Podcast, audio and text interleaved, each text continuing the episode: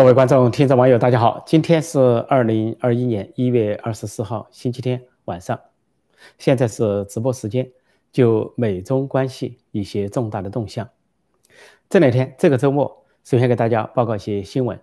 这个周末呢，在台湾海峡出现紧急情况，那就是中共在星期六一月二十三号派了十三架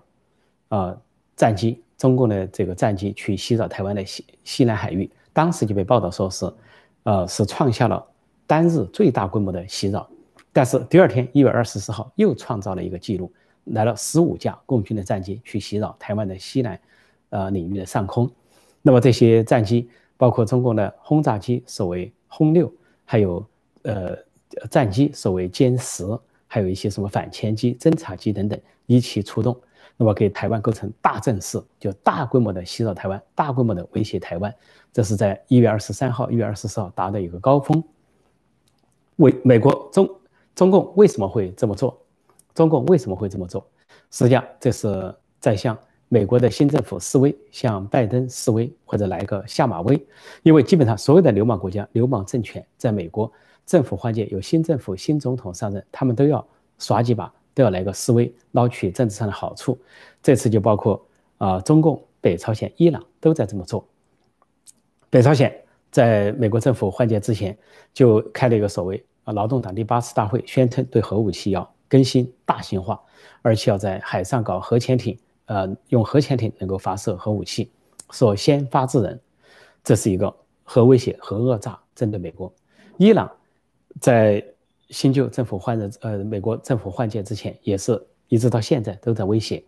呃，一会儿是搞导弹试射。啊，一会儿是搞这个扣押韩国的游轮，因为韩国是美国的盟国；再一个，在象征性的对呃美国驻伊拉克巴格达的大使馆进行外围的攻击恐吓，甚至于在呃川普总统呃卸卸任之后，呃伊朗甚至是叫嚣要包括对川普和他的呃几名部长。执行进行制裁，比中共还叫嚣的厉害。中共是制裁前国务卿蓬佩奥等二十八名美国前政府官员，而这个伊朗叫嚣制裁包括川普在内的前政府官员。那么叫板现，呃，这伊朗的叫板已经见效。今天看到这个美国的新政府拜登政府说，在考虑要重新启动伊朗的核协议，就是奥巴马时代制定的一个核协议。那个核协议呢，有这个六个大国一起参与，跟伊朗签订的。啊，包括了像英国、德国、法国、中国、俄罗斯都参与。美国那个核协议主要是美国出钱来换取伊朗放弃核武器。美国每年出资一百亿，十五年出资一千五百亿，要换取伊朗放下核武器。但是伊朗呢，表面上是这样，但事实上，好暗地里还搞说，川普一上台就宣布啊不承认退出，呃不想当那个冤大头给钱。那么现在呢，说拜登政府又考虑呢要回到这个核协议，但伊朗现在。叫板了，伊朗现在还拿起来了。他说这是美国自己退出的，说不需要新的谈判。如果美国要恢复，那就自动恢复到过去的。也说，如果是要修正，要修正过去的或者进行谈判，他不干。他就说你美国政府新的政府也好，呃，你要是回到过去，那你是自己的，你回到过去就行了，就拿钱来，拿钱来就行了。所以伊朗已经见效。那么，所以中共不甘落后，要叫板。其实中共叫板美国新政府啊。是最近几十年有先例可循，每一次美国有新总统上台，中共都要耍把式、叫板，来个下马威。从小布什讲起，小布什是二零零零年呃一呃一月上任的，上任之后就在那一年四月一号发生了美中军舰呃美中军机啊空中相撞事件，在南海上空。当时中共那边是一个战斗机，飞行员叫王伟，美国是一个呃呃 P 一 P 三侦察机，高空侦察机。那么这个王伟呢是故意挑衅，跑到这个侦察机面前去上滚翻、下滚翻、左滚翻、右滚翻去挑衅，结果不巧就撞到了近距离撞到了美国侦察机的一翼其中一个翅膀，结果呢这个王伟当时就机毁人亡，说人失踪了，找不着了，那应该是死亡了。结果美国呢因为军机受伤啊，飞行侦察机受伤，被迫迫降。那最近的机场就是海南岛的陵水机场，迫降之后被中共所扣押。结果这个外交危机持续了两个月，两个月之后呢，呃，双方达成妥协，然后美国的侦察机被拆卸之后运回美国，但是中共显然窃取了这个侦察机的秘密，美国的机组人员十几个机组员都是毫发无损返回美国，那是交锋的一个回合。刚好那个回合呢，是因为小布什上台是准备对中共强硬，但是不巧又发生了九幺幺恐怖攻击，要准备集中全力反恐阿富汗战争，就跟中共结成了所谓暂时的一个反恐联盟，说中共就喘过气来，然后趁美国搞反恐战争，中共就在亚洲地区大肆扩张。到了奥巴马上台，奥巴马宣誓就职呢是二零零九年一月，啊，结果三月份，中共就制造了一个啊南海呢包围美国，呃测量船的事情。美国当时海军有个测量船叫无暇号，在南海一带做测量啊，这个做地地域和这个科学测绘，但突然受到中中共五艘舰船的包围，不仅包围，还扔下木头阻住他的去路。这个无暇号非常紧张，紧急抛锚，然后一方面向美国总部求救，另一方面。这个无暇号上配装有大口径的水水炮水龙头，用水炮攻击这个反击这个中共的这个五艘舰船。这个中国舰船没有想到这个测量船上还有这个水炮，还有这样的水炮或者说大水龙头，因此呢被攻击到这个睁不开眼睛。有的人说被迫要撤走。最后呢，中共是围困了无暇号一阵之后，让开一条路让无暇号走了。但是那是给奥巴马政府的下马威，然后中国就在暗示奥巴马。不要在南海就是来守卫，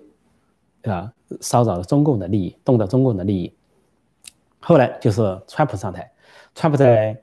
呃二零一六年呃一月十一月当选之后，十二月还是后任总统的时候，中共就来了一手。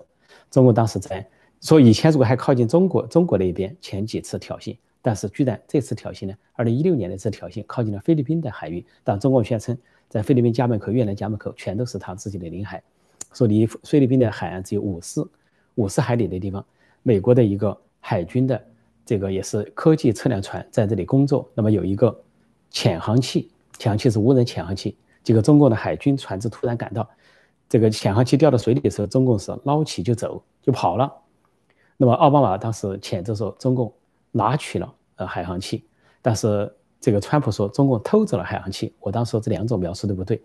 我说他是抢夺抢劫。完全就是一个匪土匪行为，抢劫了的那个海航器，抢劫了之后，这个他就逼奥巴马谈，奥巴马当时快卸任了，奥巴马就跟中国谈判，谈判中共就提出要求，要归还那个潜航器，啊，美国似乎要承认中国在南海的利益，或者美国要减少军机军舰去南海，结果正在谈判中，川普放话了，川普是后任总统，他说，那个潜航器可以不要了，你中共要偷你就拿走吧，意意思就是说你后果自负，你拿走你试试你拿走。结果中共一听说这个川普说你拿走吧，也说不跟你谈判，那不是一个谈判筹码，我不要，你不要把这个当做谈判筹码。结果中共反而慌了，赶紧的在五天之后就把这个潜航器归还了美方，就也没捞到什么。但是中共显然也盗取了那个潜航器的技术机密，所以前三次都有挑衅，都是要下马威测试新政府新总统。那么这次的测试又来了，所以当中共派出大规模的军机去台湾的时候，很多人。有的人做出选，呃，台湾的一些报纸或者有些媒体做出了错误的评估，有的说哦，中共因为国内疫情吃紧，国内问题紧张，要转移矛盾，这个判断是错的。第二个判断说啊，中共要武力攻打台湾了，针对台湾，这个判断也是错的。中共针对的不是台湾，是美国，是向美国的新政府叫板下马威。为什么这么做呢？因为中共呢是向拜登政府传达信息，希望呢尽早。派出高官杨洁篪来访问，说尽快的恢复中美关系，但是拜登政府没有同意，因为拜登政府说的是先后顺序，先跟盟国啊这个交流通话建立关系，共同对付中共，在建立了跟盟国的关系之后，再去考虑中美关系。就拜登政府并不急，但中共一看这个没有拿到这个好处，因为拜登政府也不敢这么快，川普反共反了反中共反了四年，你拜登要这么快的去跟中共打交道？不仅要受到美国国内的批评，还受到盟国的批评，所以呢，这个拜登政府并不敢这么做。结果中共一看，文的不行，来武的，去搞台湾，就像那个北朝鲜一样，北朝鲜一旦有事就去威胁敲诈啊韩国、南朝鲜，中共一旦有事就是威胁敲诈台湾，都是做给美国看。呃，北朝鲜金正去威胁韩国的时候，就做给美国看，意思就是说，韩国是你的盟国，你管不管？那么我要换取美国的承认，呃，因为韩国是盟国，受到威胁，美国必然要去协防或者谴责北朝鲜，这北朝鲜有叫板，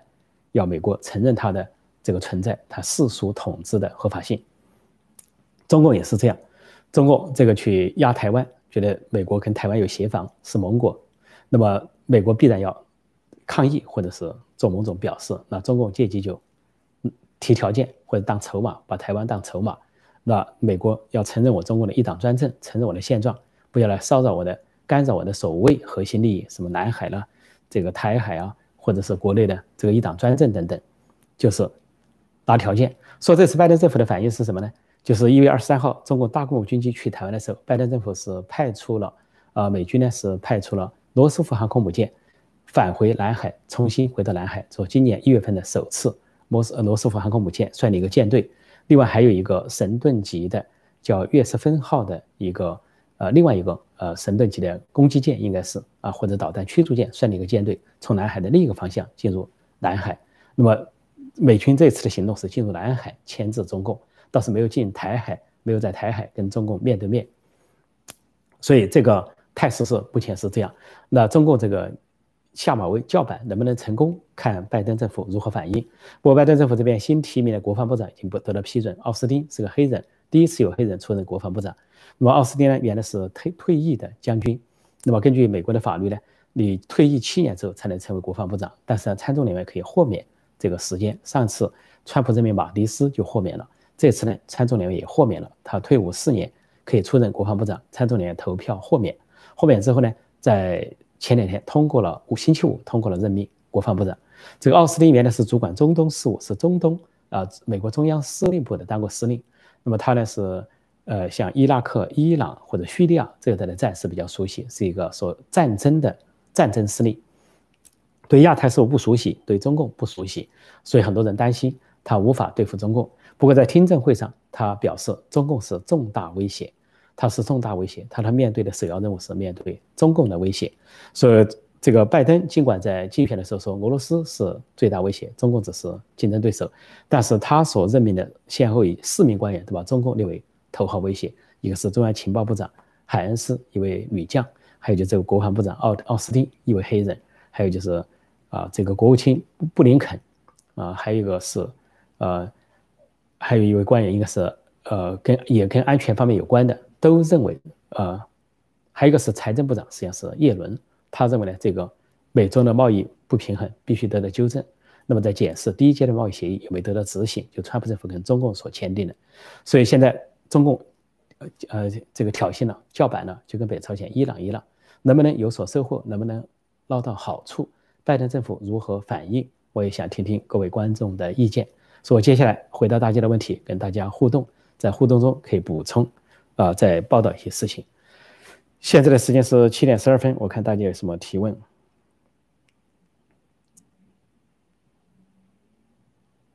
嗯，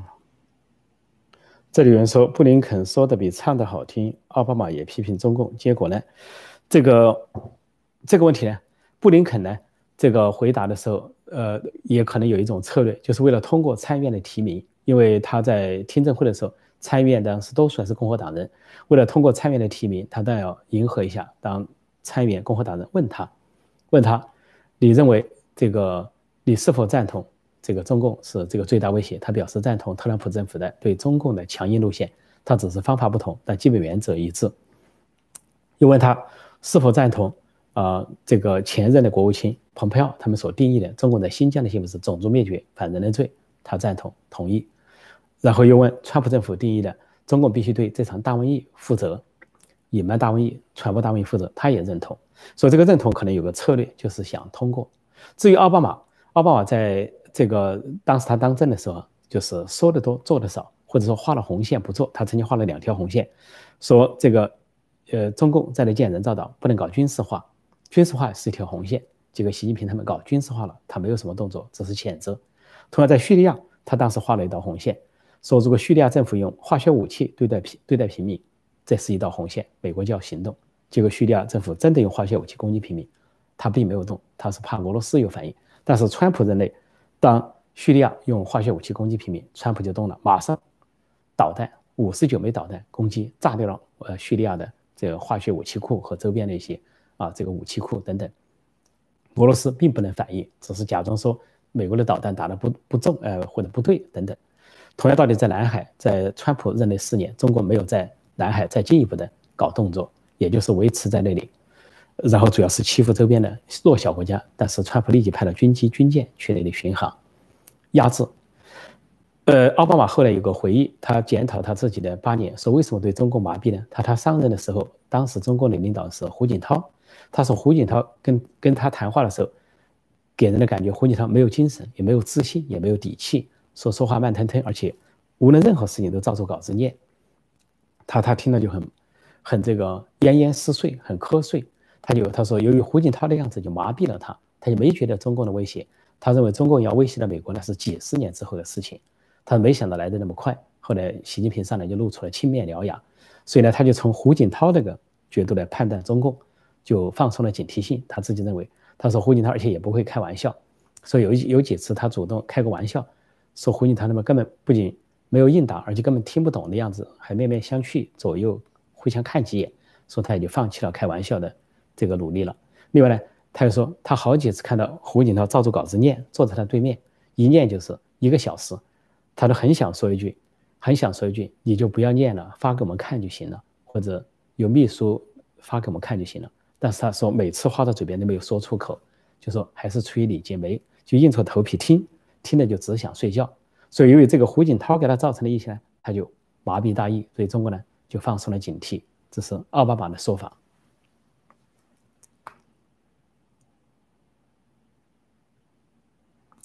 呃，我再看看有些什么问题哈。最近因为这个大选过了，可能现在提问的人比以前少一点。呃，这里有人说对付中共的川普已经打出了套路，可惜又到拜登当选。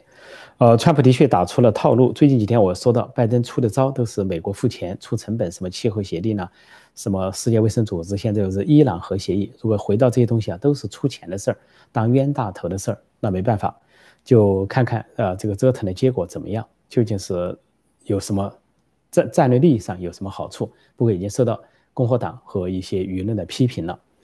那么这个川普所确定的政策，它有个好处，就尽管现在看上去拜登想全盘的翻盘，但是也很难翻到底，尤其是美中关系很难翻，因为就像川普提高到一百米的高，你最多。给往回拉，拉到五十米这个高度，你要想拉到零，拉到川普之前，有已经不可能。川普是通过了那么多的制裁力、行政力，而且在国务院方面也通过了很多的事情，就跟这个中国的外交部发言人华春莹、华大妈所抱怨的一样，一天三次。他说，美国川普政府在过去四年制裁中共，总共有三千九百项制裁，说平均在四年中相当于一天三次。说这是华大妈的哀叹、感叹，啊。抱怨像怨妇一样的抱怨，但是就这么做了，你拜登上来不可能把三千九百次都给翻过来，所以要把整个翻过来不太可能。再加上美国舆论、西方的舆论这个情况，所以呢，呃，这回中共就是急急忙忙伸出了橄榄枝，但是拜登政府没有接招，因为接了招那就马上陷入批评，因为你要你自己说要联合盟国去对付中共，那盟国都还没稳定好，怎么去先跟中共谈判呢？中国现在。推动所谓习拜会，习近平跟拜登会谈，但是拜登政府这边的回答是，连中国的高官来访都不接待，还根本谈不上什么习拜会。就说杨洁篪想来访都暂时婉拒了，说没到时候。这个美国的新任国防部长奥斯汀上任之后，马上给盟国打电话，首先打电话是给日本和韩国两个盟友，向他们确保美国对他们的安全保障。比如给日本，就告诉日本的啊这个防务大臣，呃。日美安保条约第五条覆盖，呃，就是尖阁诸岛，就中国称的钓鱼岛，呃，日台湾称的钓鱼台那片争议海域和岛屿，说是覆盖在日本安保条约，就中共要进攻那片的话，美国就要协防日本，这是他对日本做出的第一个保障，这是以前希拉里时代就有的，后来川普政府那更是强势。那么另外，他给韩国的国防部长打电话，也是确保确保朝鲜半岛的和平与稳定，如果北朝鲜有蠢动。美国就会协防韩国，所以很显然，国防部长一上来，首先是联络盟国，而不是联络战略上的敌人。不管这个拜登政府是不是把中共描述成敌人，至少说的客气一点，是盟国和非盟国，呃，欧洲、日本、韩国这些是美国的盟国，而中共是非盟国。说的重一点，那就是盟国和敌国，中共就是美国的敌国，事实上就是美国的敌国。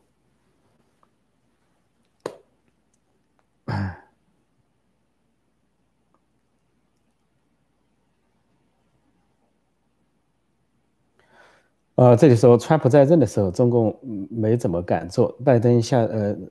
拜登上台才几天，中共就制裁美国现任官员，大举犯台。呃，这个这个是这样哈，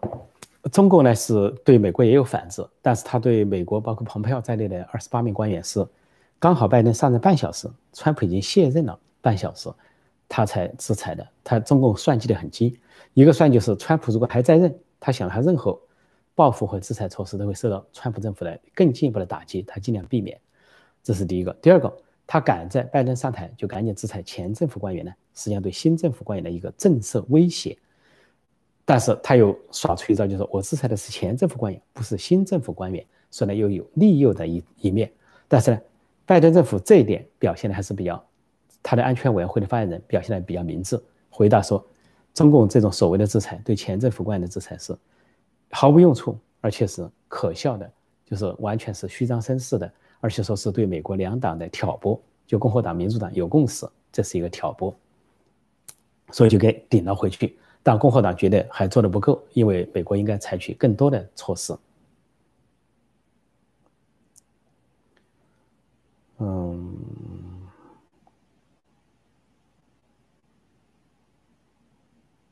这里说这个。这就说中共会用对付奥巴马的套路对付拜登，呃，这个有可能，但是形势就有点不一样了。我就说，即便是拜登政府也要往回走一点，也走不到奥巴马时代。而奥巴马自己呢，都已经有忏悔了，他认为对付中共不够，受到批评，他就解释了，是说胡锦涛奄奄失睡的样子麻痹了他的意志。不过从另一种角度来讲呢，说明网民讲的话也是对。中国网民给习近平安了一个。雅号众多雅号之一是总加速师，就习近平上来青面獠牙的啊，放弃了邓小平的韬光养晦，直接的就是啊这个冒进、猛进、大干，直接跟美国进行挑战，面对面的硬干，所以呢就总加速师。而说相对说呢，号称不折腾的胡锦涛还更有欺骗性，一边是让美国总统都觉得奄奄失睡，但另一方面中共还在南海偷偷摸摸东搞西搞，所以呢讲欺骗性来说。胡锦涛更有欺骗性，而习近平呢，像一个好像，呃，来自中国北很多中国北方人都是好人呢，但是有中国北方有一些莽汉，好像习近平就是一个中国北方的莽汉，啊，就是横冲直撞，野牛撞进了瓷器店，很快就暴露了自己的面目，暴露了自己的目标，说这也是个好事，暴露出来，就跟毛泽东讲的，毒草不长出地面，你怎么知道它是毒草？长出来了才好铲除，说给美国准备了铲除毒草的机会。就看谁来铲除。嗯，再看看一些哪些问题哈。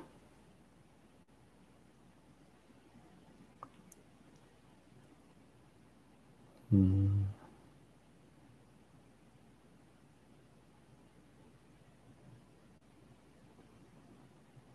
哦，这里说，呃，拜登新任的。国防部长已经和代理国防部长交接工作了没有？当然交接了，因为这个新任国防部长是任命的最快的。呃，国务卿还没有正式获得任命。第一个被获得任命的是中央情报局局长海恩斯，是一个女性，她是第一个被认被获得了参议院认证之后任命的部呃这个部长级，就是情报总监。那么第二个就是这位国防部长啊，奥斯汀，他在星期五获得了九十三票对二票的通过，压倒性的通过。所以很快获得获得了任命，但是国务卿和其他官员还没有获得正式的任命，呃，所以这个参院已经是批准了，呃，这个两个部长了，一个是总财务，一个是情报总监，一个是国防部长。说显然这个国防部长跟代理国防部长就已经做了交接了，交接完毕了，已经开始履行职务，因为已经开始跟盟国打电话联络，就包括日本和韩国。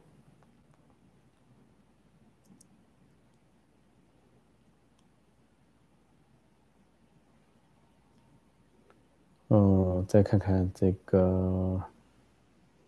至于说台湾呢，呃，台湾就说中共打台湾是不是打得下来？呃，其实呢，呃，台湾呢就像以色列一样，是可以说是全民自卫、全岛自卫。现在台湾被描绘为刺猬之岛，就台湾的这个三万多平方公里的这个岛国上，呃，具有了各种各样的导弹，导弹的种类是全世界最多的，有他自己自产的各种各样的导弹。啊，什么云峰啊，啊，各种各样的编号，还有美国进进口的那些先进的导弹啊，什么这个针刺啊等等，肩扛式的哈都有，所以这个导弹林立，呃，而且台湾现在在美国的建议下的发展是不对称战略，就跟以色列一样，我是小国，我是小岛，我不跟你拼这个常规武器，不是跟你你有多少军队我拼多少军队，陆军人数、海军人数、空军人数等等，它是发展不对称战略，就是以高精尖武器针对中共。如果中共要对台湾蠢动的话，那台湾就不会把战场局限于台湾。也不会局限于台湾海峡，我会迅速的把战事拉到中国大陆。也就是说，台湾要扩大这个打击面，直攻中共的这个巢穴，像北京啊、上海啊啊，中共的一些重要的地方，甚至于恐怕三峡大坝都在啊台湾国军的瞄准之下。所以一旦打起来的话，没那么简单。所以这个以台湾的武装甚至比以色列更全面，以色列比台湾还小。那台湾两千三百万人口，以色列五百万人口。以色列是被阿拉伯世界团团包围，搞了什么八次中东战争，甚至更多。但是最后以色列都能够取胜，要么反败为胜，要么就是一开始就取胜。所以中国要争取冒犯台湾的话，有可能暴露纸老虎的形象。中国去冒犯印度已经吃了大亏了，现在僵持不下。从去年五月份去搞印度，总是先攻后退，先胜后败，付出的伤亡代价是两倍。而印度呢，在现在空前的增强了。在印度边界的集结，而中共呢还被迫撤军，先是撤了一万，啊，至于后续还撤了多少啊，现在还没有去考证啊。中共已经出现了撤军的态势，在中印边界。那么在台湾方面，它有情报进，加上啊，美国、日本和其他国家不可能不协防台湾。说中国要说能不能拿得下台湾，我认为他是做梦。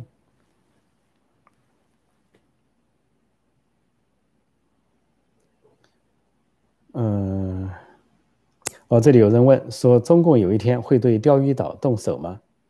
呃，中共要对钓鱼岛动手了是个好事，他要真去动手了就好了。钓鱼岛人家说了，就几块岩礁，就几块礁石，值得去大打出手吗？如果真的要动的话，这个日本以前有一个政治人物啊，叫做呃小泽一郎，大概叫小泽一郎，曾经是自民党后来又领导民主党，他当时说个名言，他说日本虽然小，日本没有核武器。日本现在是跟美国一样一起协防，他日本要发展核武器，一夜之间可以生产千枚核弹，尤其是微型的、中小型的核弹，一夜之间以美日本的科技能力，如果日美中共啊以为日本弱小是民主和和平国家，非要去惹他不可，那日本逼急了，逼急的兔子你要咬人，那日本突然一夜之间冒出千枚核弹直攻北京，那是可以说是要真打起来了！啊，中共未必招架得住，中共未必取胜。在历史上，啊，不管是这个当时的国军啊，啊，不不是对手，那共产党更不是对手。共产党是躲起来，呃，躲在山沟里，根本不敢跟日军作战，所以都是假抗日，啊，这个这个，真正的是推翻国民政府，甚至联合日军推翻国民政府，有背靠苏联推翻国民政府，实际上是当时中共在八年抗战中充当了一个卖国贼和汉奸的角色，后来才下山摘桃子。有了所谓的江山。那么现在七点二十七分，我再回答一个问题。嗯，